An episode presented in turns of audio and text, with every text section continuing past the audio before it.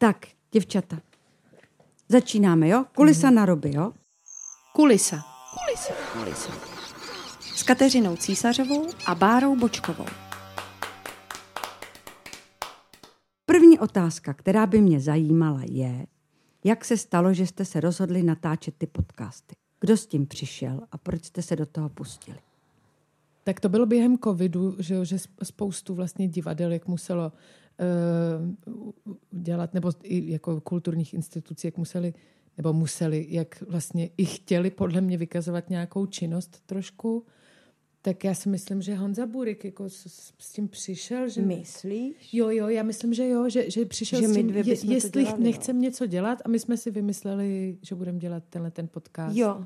Ano, asi jo teda, asi jo. A že jsme si říkali, že chceme zákulisí, takže kulisa. No. Protože během covidu, protože nějak jsme se o tom bavili, že během covidu se hodně mluvilo vlastně o, jak spoustu lidí nemělo práci, nemělo peníze, takže se mluvilo i třeba o těch zákulisních pozicích v kulturních institucích, jako pravda. Technici, garderobky, bla, bla, bla. A řešili se finance třeba lidí na volný noze, jo, hodně. Různých složek, jak to vlastně jako mají s penězma. A my jsme si říkali, že vlastně by nás to taky zajímalo. No. Že nevíme. A že jsme chtěli tak jako ne nějak jako násilím jsme vlastně chtěli představit, kdo v tom divadle všechno dělá a přišlo nám hezký, jako, že to vzít i tak jako skrze nějaký osobní příběhy těch lidí, co tady pracujou. A chtěli jsme hodně jako vlastně popsat tu činnost, že třeba první díl, který jsme dělali s Peťou Pajunkovou, tak ona nám tam dopodrobna popisovala, jak se vyrábí paruka a moje kamarádka scénografka Tereska Havlová mi pak poslala fotku paruky, kterou podle toho vyrobila podle toho dílu.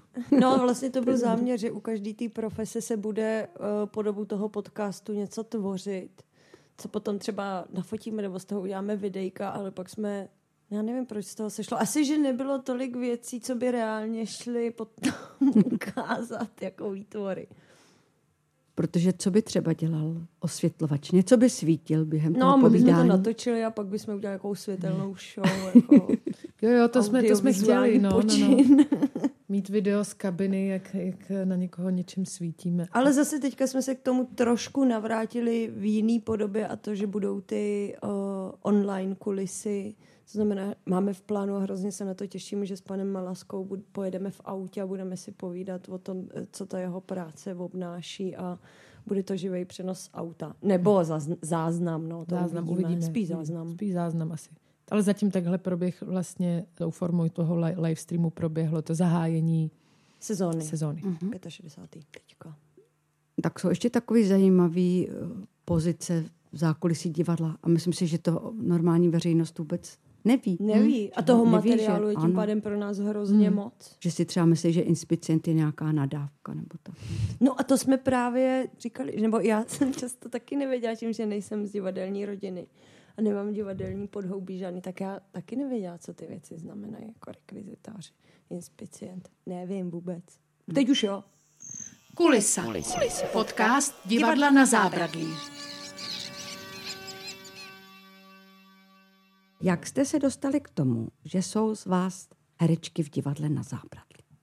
Něco o té vaší cestě sem do divadla. Tak já jsem tu cestu měla vlastně celkem jako jednoduchou, nebo takovou... Když to vezmu, už jsem na DAMU, už studuju, tak vzhledem k tomu, že naším vedoucím ročníku byl Honza Mikulášek, Dora Vícenková, která potom odešla, protože otěhotněla, tak pak už jsme měli jenom Honzu a když jsem byla asi ve třetíku, tak Anežka Kubátová otěhotněla a Honza s Dorou hledali někoho, kdo by vlastně po tu dobu, co bude na mateřský, tak by vlastně za ní přebral 2 roličky, to byly Požitkáři a potom Posedlost, tak mě oslovil. No roličky to jako nejsou takový nějaký malý roličky. To je docela jako, já jsem tě strašně obdivovala, pak když jsem sem nastoupila a viděla jsem tě v té Posedlosti, to je hodně náročný, jako tam výstup. Jo, a tam to bylo i technicky celkem náročný, celé to představení. Jenom aby ses nepodceňovala, protože ti svěřili do rukou docela náročný úkol. Tak, za který jsem samozřejmě byla hrozně ráda a nevím, jestli jsem to... Jo, spolužákům jsem to hnedka řekla, ale pak když si mě tedy asi oskoušeli tady těma dvouma alternacema, tak mě potom si pozval Petr Štědroň s Dorou do kanclu a tam mi nabídli, jestli teda chce do angažmá. A to jsem spolužákům řekla třeba za půl roku, protože jsem se styděla, že jsem jako dostala takovou krásnou nabídku. Takže to jsem tutlala pěkně dlouho. To se byla hodná. Aby jim to nebylo líto, jsem to neřekla. A Káťa? Já jsem se dostala do Divadla na Zábradlí tak, že jsem přišla do angažmá herečka jménem Johanka Matoušková a ta si tady našla svoji lásku Mílu Kéniga a splodili Ferdíčku. Takže to máme podobný celkem. No. Malinko. Akorát, že tebe vzali, jakoby, nebo z toho, co popisuješ, tak mně přijde, že tě vzali jakože za Anežku na nějakou dobu a vlastně se s jim jako osvědčila, tak si řekli, tak jo, tak ji vezmeme sem do angažmá, zatímco já jsem podle mě byla takový nouzový stav, jako že fakt potřebovali někoho strašně rychle za tu Johanku. A to mi i takhle říkali. Já jsem párkrát hostovala v jednom nejmenovaném divadle a nějak se ke mně dostalo, že se tam o mě jako smýšlí, že bych tam nastoupila. A pak to vlastně nevyšlo, protože tam nastoupil někdo jiný. Já vím.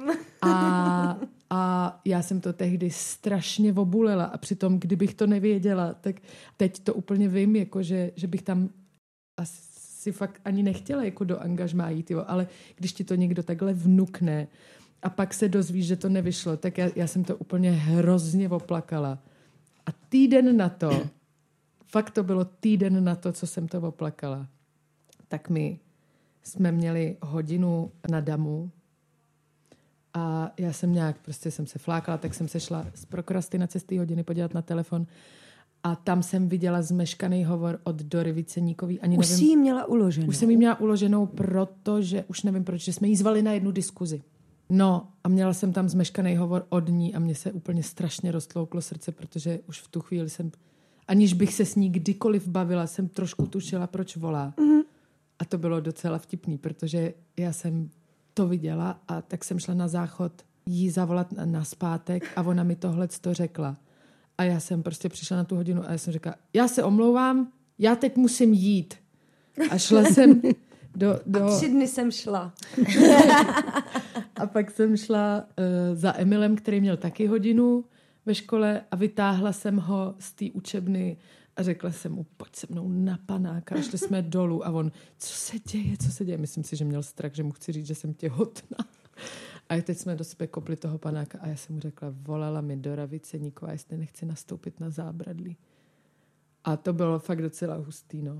Jako vím, že mi pak na pohovoru Dora říkala, že vlastně, že normální praxe je přesně, že sem někoho vezmou jako na hostovačku a zkoušej si prostě, jak ten člověk funguje tady v tom kolektivu, jak přistupuje k té poetice tohohle divadla, ale že tady je výjimečný stav, protože opravdu potřebují si co nejdřív někoho najít, kdo tady už bude nastálo.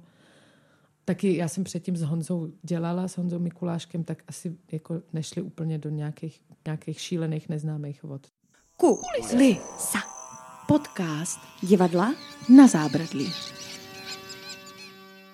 Já jsem ráda, že tady jsme. To je... Já taky. Já jsem taky ráda, že tady jsme. Vlastně to je příjemná otázka. Je? Já si pamatuju, že když se mě ptal Petr s Dorou, jestli teda přijmu tuto nabídku, tak mně se hrozně líbila otázka, jestli mám s někým ze souboru problém. A mně to přišlo fakt jako hezká otázka. Ale já jsem ty lidi moc jako neznala, takže jsem řekla, asi zatím ne. Počkáme. Uvidíme. Vidíš, to mě se nikdo neptal. Ty bys to řekla, víš? Tomu člověku. No. Řekla, ne. Tak, a mám další otázku, jo.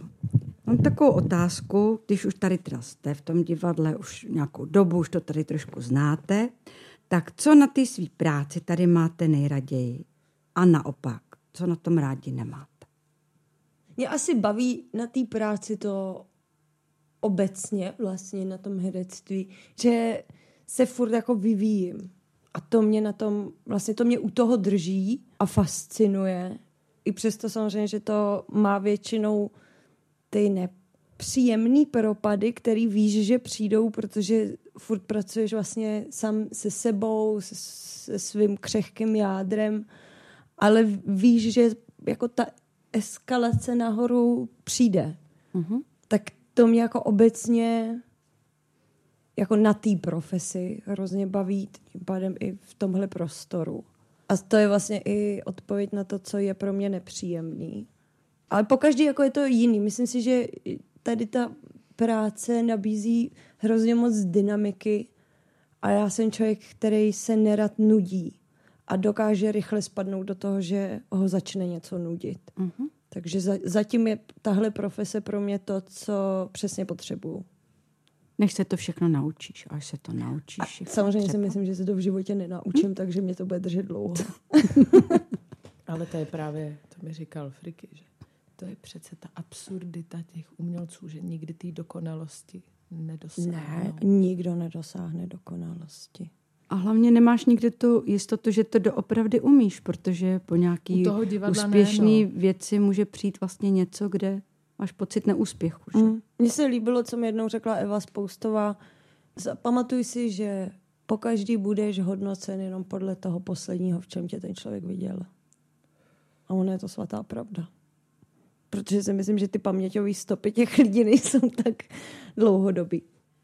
Tak a Káťa? Já mám na té práci nejvíc ze všeho nejradši, že málo která profese, a možná se mýlím, protože ani neznám všechny profese na světě, které existují, že málo která profese ti nabízí to, že se tolik nasměješ. Tak to mám úplně ze všeho nejradši. A taky jako ráda jsem v tom kolektivu, no, že tady je úplně super ten kolektiv, úplně bez debat. 10 z 10 bodů. Jako já prostě si vážím toho, jako co je. Prostě, že si vždycky představuji, že by to mohlo být horší a že se s těma nějakýma mini nepříjemnostma třeba, který občas se naskytnou, že se s tím vždycky člověk nějak popere a že tady těch nepříjemností je fakt zanehet, mně přijde v tomhle baráku. Nebo i v těch divadlech, ve kterých pracuju. Jako. Mm-hmm. A co nemám ráda, souvisí trošku s tím, o čem jsme mluvili před chviličkou, že někdy třeba, já jezdím totiž na takovej tábor hudební od malička, kam jsem jezdila jako dítě a teď tam jezdím jako vedoucí a je to hudební tábor jako prostě pro děti, které jsou úplně šíleně šikovný a já tam jezdím spíš jako takovej člověk přesně, co dokáže, jakože nějak hudebně jako to zvládám, ale spoustu jiných vedoucí se tam tou hudbou prostě živí a jsou jako fakt dobrý muzikanti. A občas takhle po večerech, když děti jdou spát, tak jako popijíme a jamujeme občas. A jednou jsme takhle nad ránem seděli a kluci něco hráli. A mě to strašně dojalo a já jsem říkala, že mě vlastně hrozně mrzí, že nemůžu říct, že něco umím. Protože nemůžeš říct, já umím hrát. Jakože my se tím živíme, ale jakože u toho divadla živýho to je prostě, já umím hrát, ale co, kdy, který večer to bylo, která role nebo který moment během toho představení to byl. Jakože, nevím, třeba teď Anička Klimešová mi říkala, že ona režíruje teď v Huse na Provázku a že můj oblíbený herec Larry Hauser, že umí napodobit koně tak, že to zní jako skutečný kůň. A to jsou jako nějaký ty dílčí dovednosti, který člověk má, ale ten muzikant prostě jako vezme nástroj do ruky a umí na ten nástroj hrát. A je to ta skutečná schopnost, kterou on jako nabyl a prezentuje, nebo prostě ji ovládá. Ale my prostě nemůžeme říct vlastně, že něco umíme. A já myslím, že jo.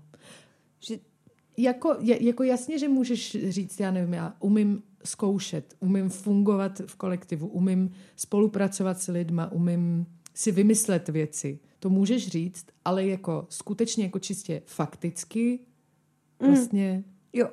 Nic, jako nemůžeš říct, já umím. Možná proto spoustu herců k té hlavní profesi přesně jako maluje a tvoří něco rukama, aby za sebou něco hmotného viděl.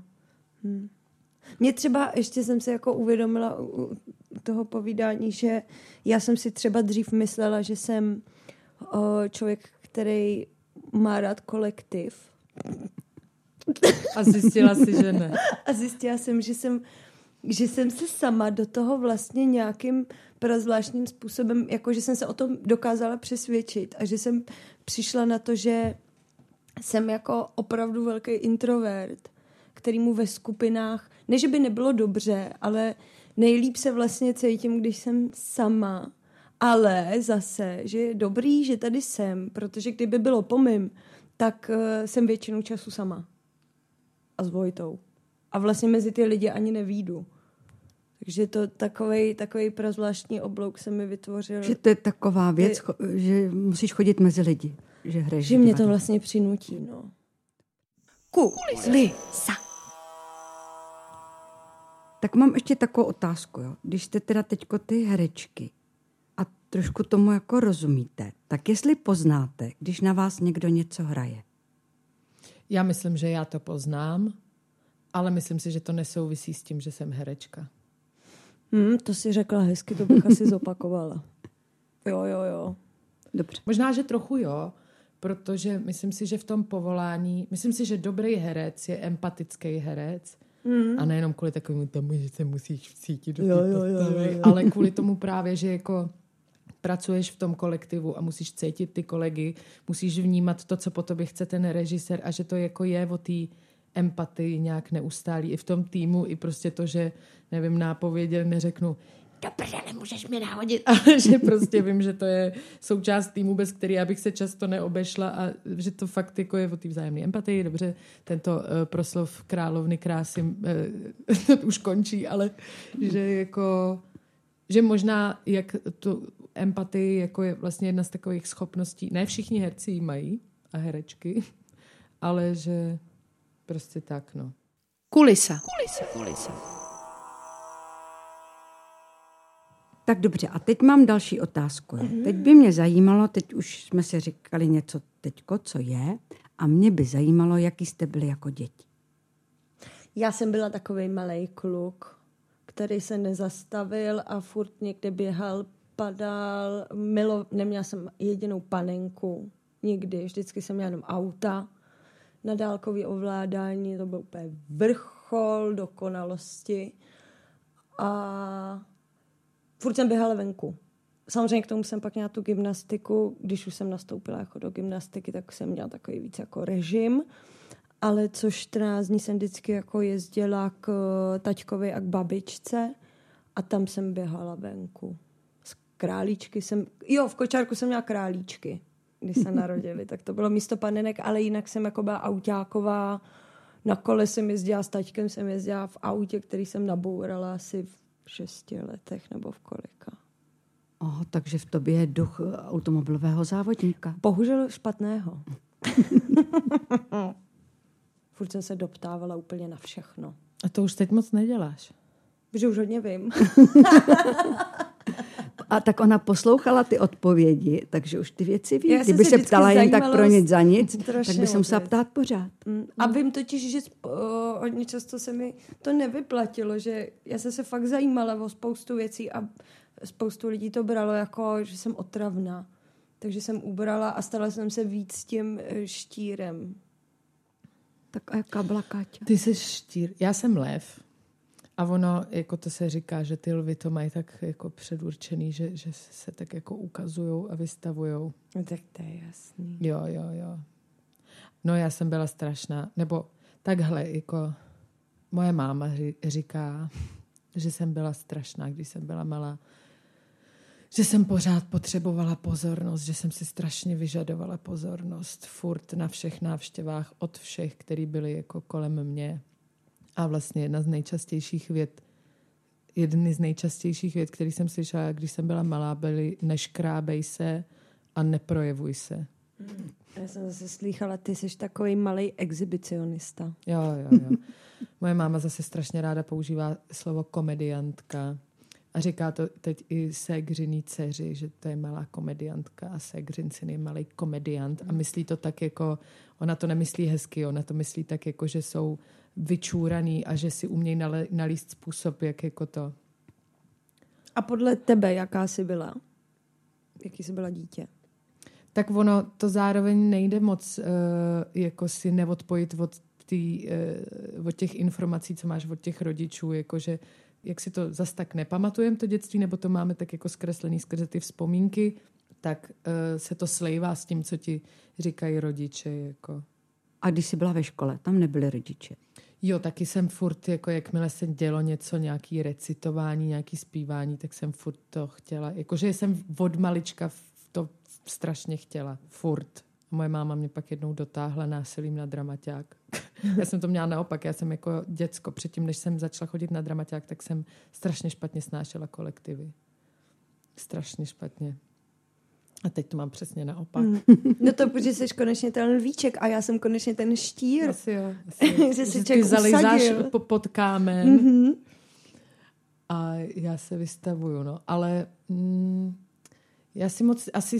já jsem vždycky chtěla, co si pamatuju, tak jsem asi vždycky chtěla furt jako šéfovat věci, no. Což mi zůstalo doteď, že vím, že jsem trošku jako ne panovačná, to je jako vošklivý slovo. Občas jo, občas si to uvědomím, že někdy jsem panovačná, že musí být věci podle mě, ale že mám takovej nějaký ten přirozený talent, si myslím na to, jakoby něco vymyslet, něco zorganizovat.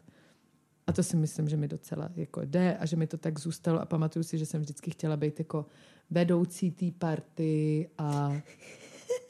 Ale nebyla jsem jako zlá, taková ta jako holka, která prostě to nejseš. Jako to. Ale že jsem chtěla prostě organizovat. Furt jsem jako něco organizovala. No. Tak tím jste mi obě odpověděli na otázku, jestli jste se od té doby změnili. Jo, já jsem se, jakože v tomhle jsem se třeba dost změnila, že si myslím, že oproti pubertě a i třeba oproti tomu, když jsem byla na vejšce, myslím, že jsem se docela naučila víc lidem naslouchat. Je pravda, že já ti takovou neznám z těch předchozích let, ale myslím si, že v sobě máš takovou tu zdravou míru právě té organizace, ne takový té invazivní energie, ale vlastně velice smířlivý a zdravě direktivní, řekla bych. Jako, že ty věci vlastně umíš, v hlavě už je máš připravený a hrozně dobře se s tebou spolupracuje. Děkuju. Kulisa. Podcast Divadla na Zábradlí. Hovory a rozhovory ze zákulisí divadla. Kulisa. S Kateřinou Císařovou a Bárou Bočkovou. Tak a teďko bych se vás chtěla zeptat, to se vyloženě úplně hodí, už víme o tom divadle, a teď jaký máte koníčky? To je strašně vtipný. Já jsem se nedávno zeptala svojí kamarádky Emilky Formanové, která dělá produkci a je to taková strašně jako pracovitá žena a zařídí strašně moc věcí a je prostě úplně všude. Tak teď jsme nedávno byli na výletě a já jsem se jí zeptala, a co všechno děláš kromě práce? Ani jsem se nezeptala, jako, jaký jsou to jako koníčky, ale co všechno děláš? A ona říkala, tak chodím s kamarádkama na víno, se svým přítelem na pivo, chodím na procházky a mě to strašně pobavilo, jak vyjmenovávala takové jakoby obyčejné věci, nebo jakože to nejsou koníčky, to není jako chodím na keramiku, nebo to je, jdu se občas projít a pak jsem přemýšlela, co vlastně mimo tu vyloženě práci dělám já a to je vlastně jako krom toho, že jsem teď začala docela cvičit, tak vlastně...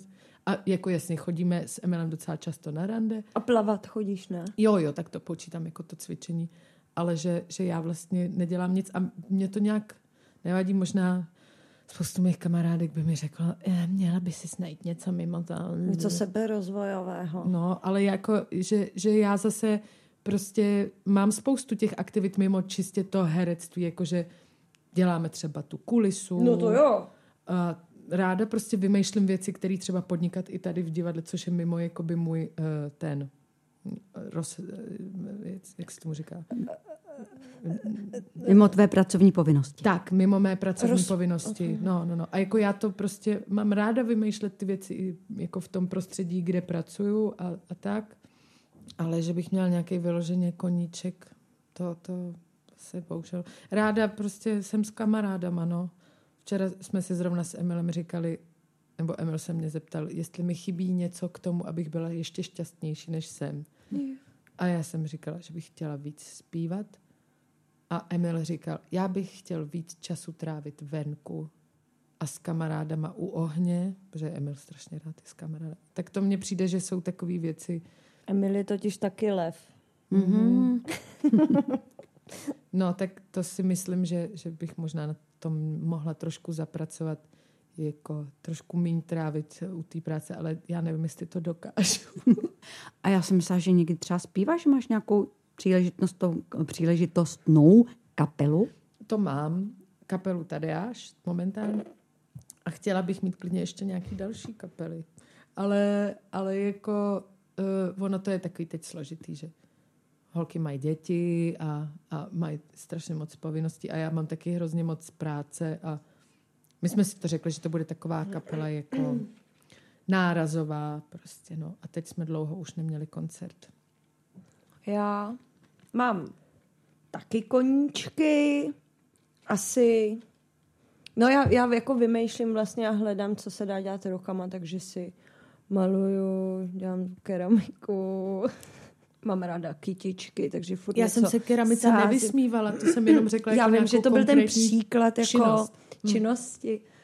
Dělám svíčky, parfémy, jako nejvíc tvořím, když jsou krátký dny, podzim, zima a začátek jara. A jakmile můžu jít ven, tak se snažím být na zahradě a něco pracovat jako většího rukama. Takže nejradši mám asi jako přírodu, právě výletíčky, chození, objevování, miluju oceán. A teďka máme poslední 2 roky nejvíc práce na zahradě, takže to je takovej pracovní koníček. To chápu. A tak mi určitě řeknete, kdy a kde se cítíte nejlíp. No já asi fakt u moře a u oceánu, ale s Vojtou. Když jsem tam sama, tak mě mrzí, že to taky nevidí a že to taky neprožívá. Takže to pak si o tom nemusíme ani povídat, protože oba si myslím, že vnímáme věci hodně stejně. I tady tenhle živel vlastně, který nám dělá jako nejlíp a dobíjí nás, takže si myslím, že to je to moříčko. A výhledy. Vlastně mě plní duši výhledy. Krásný. Já se málo kdy cítím špatně. Jako mně je dobře doma s Emilem, vlastně, nebo kdekoliv na světě s Emilem mi je dobře, s mým klukem. A je mi dobře i tady. Mám ráda před představením, když tady jsme, i po představení. Mám to ráda i na jevišti s kolegama. To zní jako klišé, ale jako já to mám fakt ráda, že se těším třeba i jako na to hraní. A ráda jsem i v hospodě. Jsem ráda u ohně. Ráda zpívám. Já fakt jako upřímně nemám moc míst, kde by mi nebylo dobře. To máš to super. Hezky. A tak v tom případě pro tebe vůbec, no tak to ani nevím, si ti můžu teda položit tu otázku, kdyby se všechno vyvíjelo ideálně, kde se vidíš za 10 let? Tak ty se vidíš na jevišti, před představením, po představení, tak jak teď, u ohně. Jako, to je super. Jako, já musím říct, že mě třeba, to je nereálná představa, ale já bych si hrozně přála umět jazyky a být na severu. A my máme s Vojtou hrozně rádi takový seriál Norské domy snů, kde jsou 4 takový chlapy, který opravujou norský chaty. A já myslím, že jako tam bych byla opravdu nejšťastnější. Na severu s polární září, v chaloupce, s krbem, ovečkama. Chtěla bych dělat ponožky a svetry bych pletla ovečkový. A tam budou běhat v té mý představě nerealizovatelný. Tak tam běhají tak 2 děti. Vojta má dílnu na dřevo a nic nám nechybí, ale zároveň nevím právě, jestli by to nebylo špatně v tom, že bychom byli úplně izolovaní a už bychom tu společnost, museli bychom ji stejně vyhledávat, jinak bychom se zbláznili. To si myslím, že by jako nebylo zdravý. Ale tohle by, možná v jiném životě, asi v tomhle si myslím, že to úplně nestihneme. Tak zase by tam za váma mohli jezdit na návštěvu všichni ty kamarádi. Někteří by jezdili v zimě, někteří v létě. To je pravda, já mám ráda, když lidi přijedou k nám. No. To mám nejradši, no. Takže tam na zahradu ještě postavíme domek pro hosty? Tam můžou být klidně 3 nebo 4 chalupy. Se saunou samozřejmě, kterou já bych nevyužívala, ale jenom těch hosti. Jo. Kamarádi. Je to pravda, že jako já když přemýšlím o nějakém svým budoucím životě, tak vím, že já k té samotě jakože ráda občas taky samozřejmě jdu se projít do lesa sama a tak, ale jako jsem primárně hlavně společenský člověk. A když si představím sama sebe za 10 let, tak bych pořád chtěla být obklopená lidma, jakože třeba i jako bydlet v nějakém společném domě s více lidma, s kamarádama a tak jako třeba žít v nějaký takový jako komunitě, ale ne moc hippízácký, ale jako tak pohromadě, no, že vlastně my třeba i s Emilem doteď bydlíme jako ve spolubydlení, máme takový strašně dobrý byt, že jako zase, když chceš mít pocit, že nežiješ ve spolubydlení, tak takový pocit máš. To je v tom ten byt úplně skvělej. A vlastně spoustu mých kamarádek nebo i kamarádů vlastně to jako třeba nechápou, jak furt můžeme bydlet v tom spolubydlení, ale nám jako mě to fakt takhle vyhovuje být vlastně pořád mezi lidma a že i ty jiný lidi, než ten tvůj úplně nejbližší člověk ti nějak nastavujou dobře zrcadlo jako v tom, že když prostě děláš něco, co je otravný, tak oni ti to nějak dají najevo, tak se prostě nad tím zamyslíš nebo tak to mám, tak bych chtěla žít v obklopení lidma a chtěla bych třeba, jestli někdy budeme mít nějaký takový vlastní místo, tak vždycky bych tam chtěla mít nějaký pokoj pro hosty, aby tam vždycky někdo mohl bejt a třeba i na několik dní tam zůstat, aniž by se cítil jako špatně nebo tak. Kulisa. Podcast Divadla na zábradlí. Kdybyste mi takhle bez přemýšlení měli říct 3 věci, které jsou pro vás v životě nejdůležitější. Emil, divadlo, kamarádi. Ježišmarja, já jsem tam neřekla rodinu, no, ale tak prostě... Tak já to řeknu za tebe, protože... Tak Emil je jako rodina, ne? Máš rodinu. Jo. 3 nejdůležitější věci v životě. Pro mě to, ať to bude znít jako klišé, tak je to rodina... Pak znovu řeknu rodina a zdraví. Tyjo, no, zdraví je taky pro mě důležitý, no, akorát, že já třeba teď s ničím zase tak strašně nebojuju. A... Tak to já myslím jako udržovat v kvalitě. Jo. Zdravotní kvalitě. Ale tak prostě v jednu chvíli je důležitý tohle a pak zase za nějakou další chvíli je důležitý něco jiného. Ty takové věci se podle mě v životě vyvíjejí. Jo. Já to říkala jako zobecněně a ty jsi to myslela jako současně. No. Jo, ale teď já jsem teď taková, protože to divadlo jako je pro mě důležitý, protože to je prostě práce, kterou mám ráda, tak to je v pohodě, ne? Jako, já si nemyslím, že to divadlo je nějak jako strašně důležitý. A že ale tak pro tebe je to důležitý teďko v tyhle chvíli. A ty jsi to není žádný divadelník. To nezní špatně, to je pravda. Jo. Jenom, že třeba loni si pamatuju, že jsem hodně tak jako si říkala, že abych se z toho taky neposrala, z toho divadla často, jako že jsem říkala, ježišmarja, vždyť je to jenom divadlo. Jo, ale neposíráš se z toho. Ne, určitě ne. Ale tak zase na druhou stranu si vím, že je dobrý, když má člověk rád svoji práci. Jo. Když ti pekař řekne, že prostě je pro něj fakt... dobrá věc pečení, tak se ti to bude líbit a nebudeš si říkat, aby se z toho svého pečení nezbláznil. Jo, ale furt to rohlíky, třeba taky rohlíky. Souvisí s tím, že jak Bára mluvila o těch propadech, který prostě s tou profesí fakt jako hodně souvisejí, často s nějakým sebevědomím a s tím, jako jestli si důvěřuješ, tak si to často v těch chvílích říkám, že to prostě taky není všechno to, jestli je člověk dobrý herec nebo herečka nebo divadelník, že to je taky vlastně jako ve světovém měřítku, to je úplně jedno. Jenže kdyby, ty nejseš politik třeba, víš. Kdyby byla politik, tak taky děláš tu svou práci nejlíp, jak umíš. Že to je, mě to přijde jako moc hezký, že ti na tom záleží. Jo, asi, jo, záleží mi na tom. Ale snažím se, aby mi na tom nezáleželo tak jako křečovitě, jako že tak je to, dobít svět. Jasně, tak je to zábavná věc, ale není to třeba operace srdce. Tak. Není, no. Tak. Kulisa. Podcast Divadla na zábradlí. Jaká je tvoje oblíbená hudba? Moje oblíbená hudba? Tyjo, to je hrozně těžká otázka.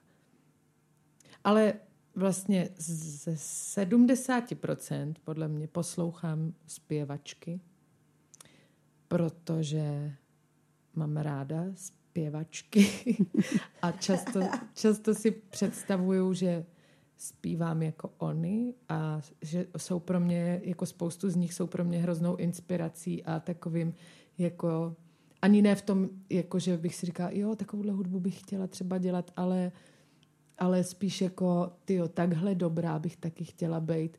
A že třeba spoustu z nich, který poslouchám, tak když se třeba cítím trošku pod psa nebo nějak nesebevědomně, tak si to pustím, tu zpěvačku, a ona mě fakt dobije tím jako ženským sebevědomím.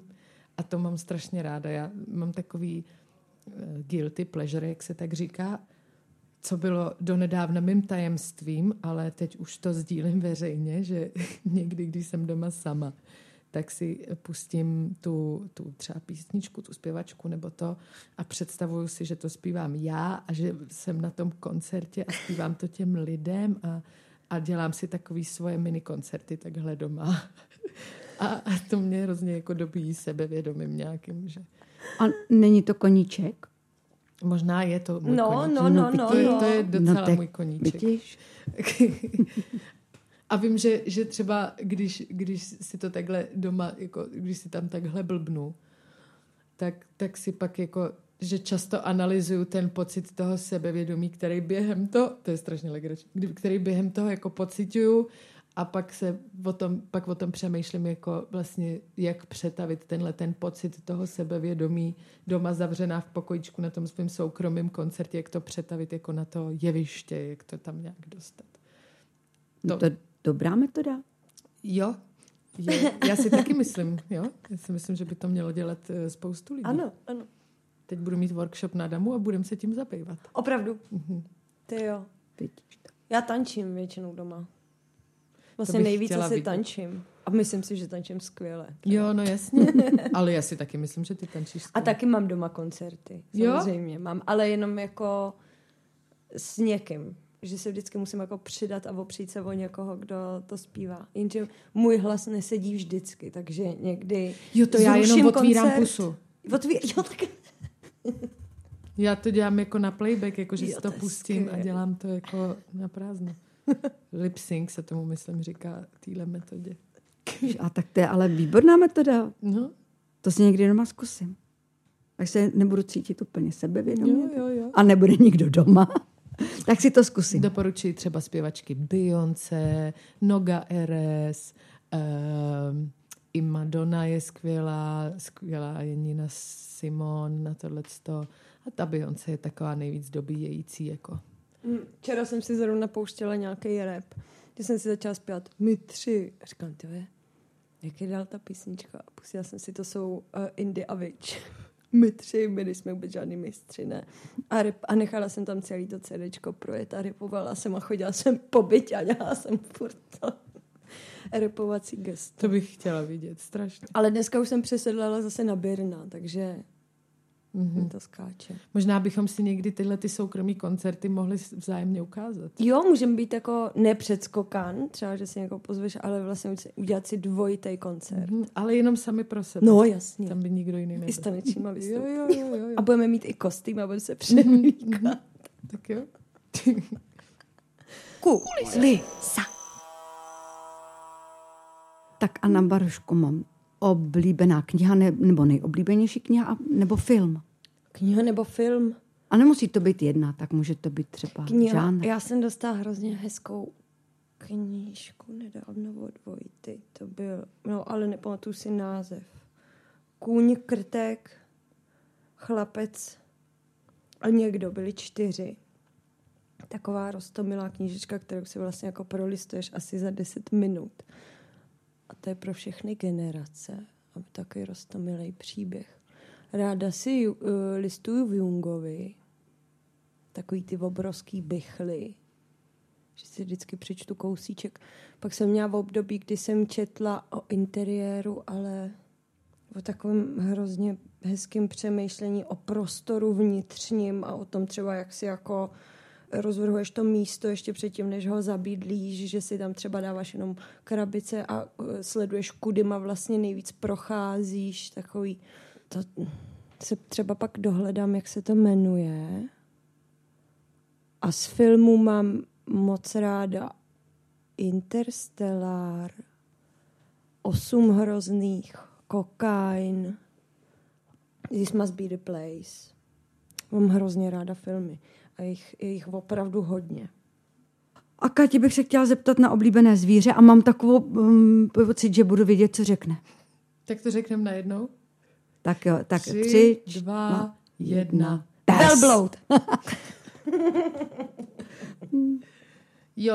A já ráda řeknu, proč. Já si totiž myslím, jakože, že já fakt nechápu, jak může být něco takhle legračního. Já si myslím, že všechny zvířata jsou strašně legrační, ale ty psy prostě jako, jak někdy můžou prostě tolik říkat. To je tak strašné, to je fakt tak úplně k popukání. Já si myslím, že to je nejvtipnější prostě věc na světě.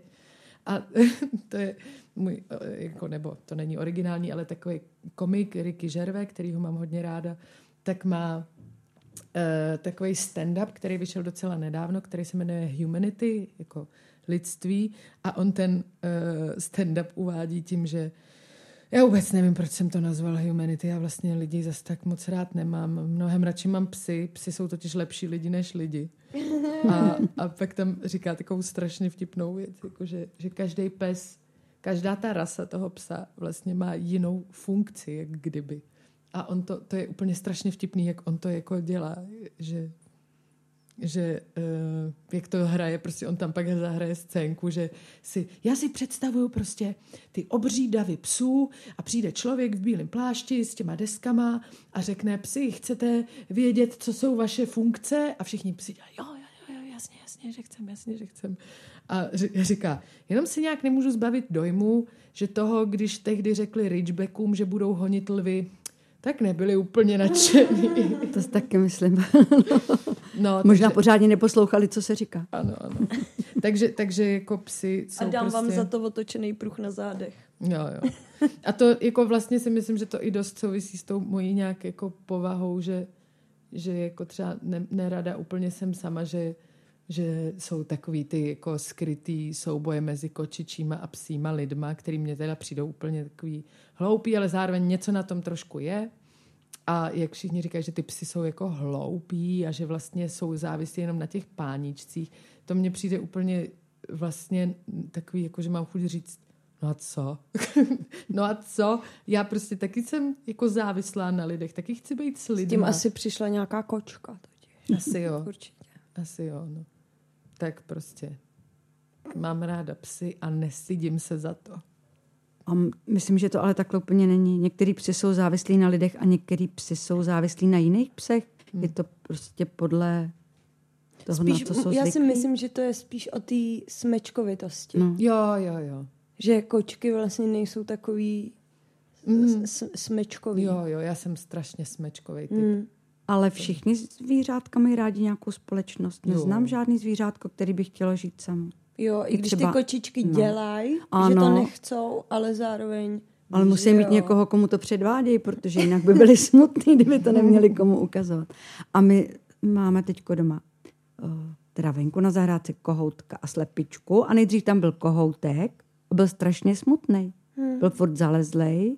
Byl tam asi 24 hodin. To nevím, to neříkal. Takhle daleko jsme se nedostali. Smutný, ale byl prostě smutný. A pak jsme mu přinesli slepičku a od té doby už je úplně jiný život. A jak vypadá smutný kohout? Jakože byl fakt jako skleslý. No úplně vůbec ani nechodil, furt si seděl ve svém domečku a byl, prostě takhle vypadal. To už jsem vám určitě někdy říkala, když jsme měli přednášky na psychiatrii. Říkala jsem ti to, Kačenko, ty jsi to neslyšel. Že třeba na ženský oddělení dávají normálně maketu muže v životní velikosti. A nebo že tam nebyla, pak tam dali maketu muže na to oddělení a ty ženy zcela přirozeně se začaly malovat a pečovat o sebe. A to stačila jenom maketa. No, jenom kus papíru. Co měla taková maketa muže nebo ženy? A možná se i líp uzdravovali. No právě, určitě. Že jim na sobě záleželo. Uno, duo, tre, kvíz. Kulisa. Tak teďko mám jenom takovou rozstřelovačku. Jo? Vůbec na tom nezáleží. Nemůžete to brát nějak zodpovědně. Ano. Já vám řeknu nějakou dvojici a vy si z toho vždycky něco vyberete. Jo? Není to zásadního a nebudou potom nikdo nebude žádný plakat, body. Že si vybral. Ano, a bodů za to bude spousta. Ale nebudou žádný křivdy. Jo? Dobře. Tak třeba Káťa. Jo? Divadlo nebo film? Divadlo. Zkoušení nebo hraní? Hraní. Komedie nebo tragédie? Komedie. Salát nebo řízek? Salát. No, to se tam zašlo, že salát s řízkem. Les nebo pláž? Pláž. Hory nebo nížiny? Hory. Rodina nebo kariéra? Rodina. A co máš ty, rodina nebo kariéra? No, samozřejmě, že rodina. Kulisa. Tak ještě jsem se vás chtěla zeptat na takovou věc. Co si o tom myslíte? A nebo jestli na tom nějak sami pracujete. Nedávno jsem poslouchala podcast nějakou spisovatelkou, který byl docela váš, že podcasty jsem taky poslouchala, ale tam jsem na ten problém úplně nenarazila. A ona vyprávěla docela zajímavé věci o knížkách a furt říkala, jakoby a v každé větě a mě to, já jsem to nemohla poslouchat, já jsem to nevydržela, musela jsem to pipnout, protože i když říkala věci celkem zajímavé, tak ten způsob mě nějak byl nepříjemný s tou spoustou parazitních slov. A chtěla jsem se vás zeptat, jestli teda vy nějak kultivujete svoji řeč, jestli třeba čtete, nebo jestli se na to připravujete, nebo jestli něco takového s takovýmhle problémem jste se setkali, nebo sami na něj narážíte při vyjadřování. Můžu? Můžeš. Já upřímně musím přiznat, že zas tak moc nečtu, protože na to nemám moc času a hlavně moc energie, že vždycky, když začnu číst, tak začnu usínat prostě. A strašně, vlastně mě to mrzí, jo, že nemám tuhle tu schopnost, protože myslím si, že i v dnešní uspěchané době, že to je jako, že to fakt je nějaká speciální schopnost, protože na to čtení fakt potřebuješ specifický druh koncentrace a spočinout a zaplout do té knížky a vlastně, když už něco čtu, tak to nikdy není beletrie, jo, že vždycky to je literatura faktu, anebo poezie. Poezii mám hodně ráda, ale takže svoji řeč čtením nekultivuju, to říkám takhle otevřeně, se přiznávám, ale hodně potom toužím, aby moje řeč byla nějak kultivovaná a to nemyslím tak, že bych nutně potřebovala mluvit spisovně a jako kniha. A docela ráda to vlastně i zkouším, že třeba před 2 rokama jsem měla hodně takový období, kdy jsem zkoušela, jak se teď jako i hodně, a hlavně v tom českém jazyce se v rámci nějakých aktuálních témat, jako nějaká genderová rovnost a tak se v té češtině hodně o tom nějak jako přemýšlí, jakože vlastně neutrální slovo pro nějakou skupinu lidí, třeba jsou studenti, já si nepamatuju, jak je ten odborný název pro to, maskulinní, teď nevím, Marta Lubková by to věděla, ona to používá, že jako neutralitum, nebo tak něco, nějak takhle se tomu říká, teď se stydím, že to nevím. Unifik? No, ne. No, že prostě takhle. Tak jsem jednu dobu to zkoušela prozkoumávat ve svý řeči, jestli jako vlastně mě baví používat spolužáci a spolužačky, studenti a studentky. A i třeba v tu dobu jsem totiž psala magisterku a zkoušela jsem to tam jako i nějak zapojit tohleto, že jako přemýšlím o tom, jak se vyvíjí můj jazyk, kterým mluvím, a třeba vím, že si na tom hodně dávám záležet, i třeba když píšu SMSky, tak si dávám pozor na hrubky a mě čeština vždycky šla, takže si dávám pozor na to, jaký i píšu, m, e a vlastně jsem ráda, že to tak jako vím, nekultivuju to nějak jako záměrně, ale vím, že se nad tím zamýšlím, jak mluvím, a vím, že mám spoustu nešvarů, i ty parazitní slova, jakoby vlastně a tak dále. Často nad tím i přemýšlím, jako i v tom dialogu, vlastně při té tvorbě. A to je strašně zajímavé, že někdo, asi i kdo mě zná nějak díl, tak přesně, když něco řeknu, tak přesně ví, co myslím. A pak jsou třeba lidi, nebo režiséři, nebo lidi, se kterými jsem spolupracovala, kterým to jako dopodrobna vysvětlím a oni mi pak řeknou, ty to myslíš takhle, že jo? A mě to vždycky překvapí, jak úplně jinak to pro ně může znít a jak to, že to zní pro ně úplně jinak, než to, co já mám v hlavě. A třeba pak, že se i dozvídám, že třeba nedávno jsem Jirkovi Adámkovi, nějak jsme se bavili o jedné rozhlasovce, co dělal, a já jsem mu říkala, co si o tom myslím, a pak Pavol Smolárik mi říkal, jo, mě říkal Jirka Adámek, že si o tom myslíš tohle a tohle, a já jsem říkala, to je strašně zajímavý, to jsem fakt vůbec jako takhle nemyslela, a kde se to vlastně ztratí, jestli je chyba jako v mojí formulaci slov, nebo jestli to zesložituju zbytečně, že se ten obsah jako vytratí, nebo proč to takhle je. A to mně přijde hrozně zajímavý, jako i v té tvorbě právě, jak se dorozumíváš, co to, a ono stejně je pak nejlepší se dorozumívat tím, že to jdeš prostě udělat a nepopisuješ to, co bys chtěla udělat. Že? Ale takže ano, přemýšlím nad tím a docela ráda vlastně přemýšlím nad tím, jaký slova používám. No. Já parazitní slovíčka používám hodně, protože dlouho formuluju myšlenky.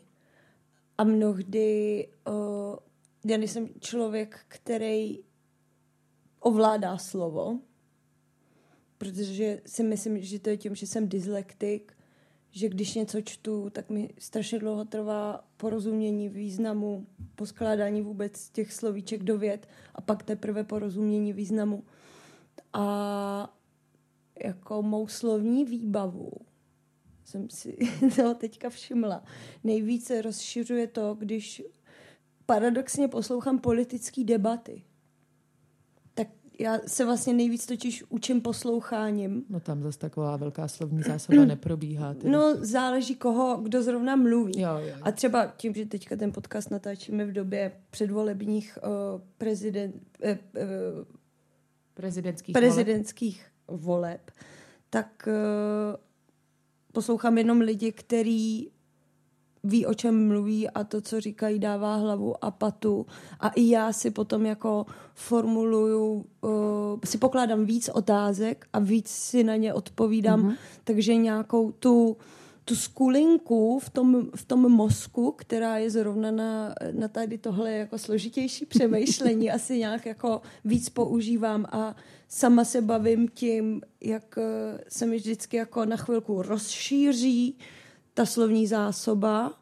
Sama se překvapuji, jaký slovíčka používám, a pak z toho území zase vlastně jako odejdu, vzdálím se, zase si jdu jenom sama třeba do svý hlavy, do svýho přemýšlení, a zase se to jako vytratí. Takže i tohle je pro mě hrozně zajímavý na sobě sledovat. A já, jestli můžu říct, tak mám pocit, že tohleto, a to je proto, že tě znám a protože děláme třeba ty kulisy, nebo děláme tady tu noc divadel, jsme spolu uváděli a nějak jsme spolu už mnohokrát zkoušeli, že mně přijde, že ty jazykové schopnosti jsou leckdy věcí sebevědomí. Protože můj přítel je Němec, on umí výborně česky, že jako lidi, když ho slyší mluvit, tak vlastně si říkají, on je z Ostravy nebo ze Slovinska, že málo kdo pozná, že to je Němec, a on je teda na jazyky strašně talentovaný. A vždycky, nebo teď už tolik ne, ale třeba vždycky, když jsme jeli k mým rodičům, tak najednou se mu ta čeština zhoršila. protože si dával víc pozor na to, jak mluví a tak. A to třeba musím říct, jako ze zkušenosti ze stříhání kulisy, je strašně vtipný, že si myslím, že vlastně tohleto, co popisuješ, že je hodně v tvý hlavě, protože já třeba tak, jak tě vidím, tak nikdy, ale zároveň ti to nikdy nevymlouvám, protože vím, že to nemá smysl ti to vymlouvat. Že Bára furt říká, jak neumí improvizovat a takovýhle věci a zároveň prostě, pravda. Kdybyste jí vážení posluchači a vážené posluchačky viděli na noci divadel, tak vám úplně spadne spodní čelist. To byla náhoda, že jsem nebyla se dobře vyspala. Ale improvizace je vždycky náhoda, to je ta věc. Ale jenom, že ze stříhání z kulisy vím, že ty vždycky máš tendenci. Položíš otázku a pak ta otázka má třeba takhle, jako v těch políčkách, jak stříhám, tak má třeba takhle, já nevím, 2 centimetry a pak dalších 10 centimetrů vysvětluješ, co vlastně tou otázkou myslíš a vlastně ta otázka se úplně jako rozmaže do nějakých nesrozumitelných abstrakcí a že ty vlastně na první dobrou tu otázku položíš naprosto srozumitelně. Aha. A já vždycky v té kulise, když to stříhám, tak tu první otázku, tak jak řekneš, která je naprosto srozumitelná, má i jako úplně srozumitelnou slovní zásobu, tak vždycky použiju jenom ten začátek a ten zbytek vystřihnu. A to fakt jako vím, že tohle to má a myslím si, že to je hodně tím, že si o sobě myslíš, že to neovládáš a já si to vůbec nemyslím, že to neovládáš. Ale opravdu u mě i záleží, jak jsem unavená, no, protože mě ta hlava funguje jinak.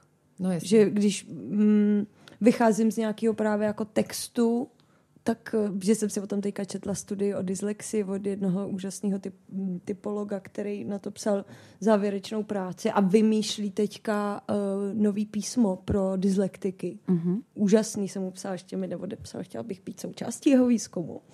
Tak je to tedy o tom, že máš vzornici, teď nevím, jestli míň nebo víc žlutých skvrn a tím pádem ty neustále vlastně přetěžuješ to oko.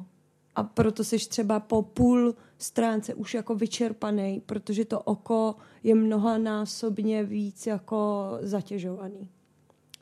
Jsem sklouzla úplně jinam, ale je to velice zajímavé. To je dobrý. Je to v rámci a ta hlava se prostě rychleji unaví, protože si vymýšlí. Já, když jsem unavená, tak někdy pak nedám dohromady třeba fakt větu. Mně se i pletou slova. Nebo já si myslím, že něco říkám a pak slyším, že říkám něco jiného. No. Jo. A je to často z únavy a z nevyspání. Tak z únavy úplně chci říct, jako třeba na stole jsou klíče a řeknu na obrubníku jsou klíče. Jakože úplně strašně legračně zaměňuji slova.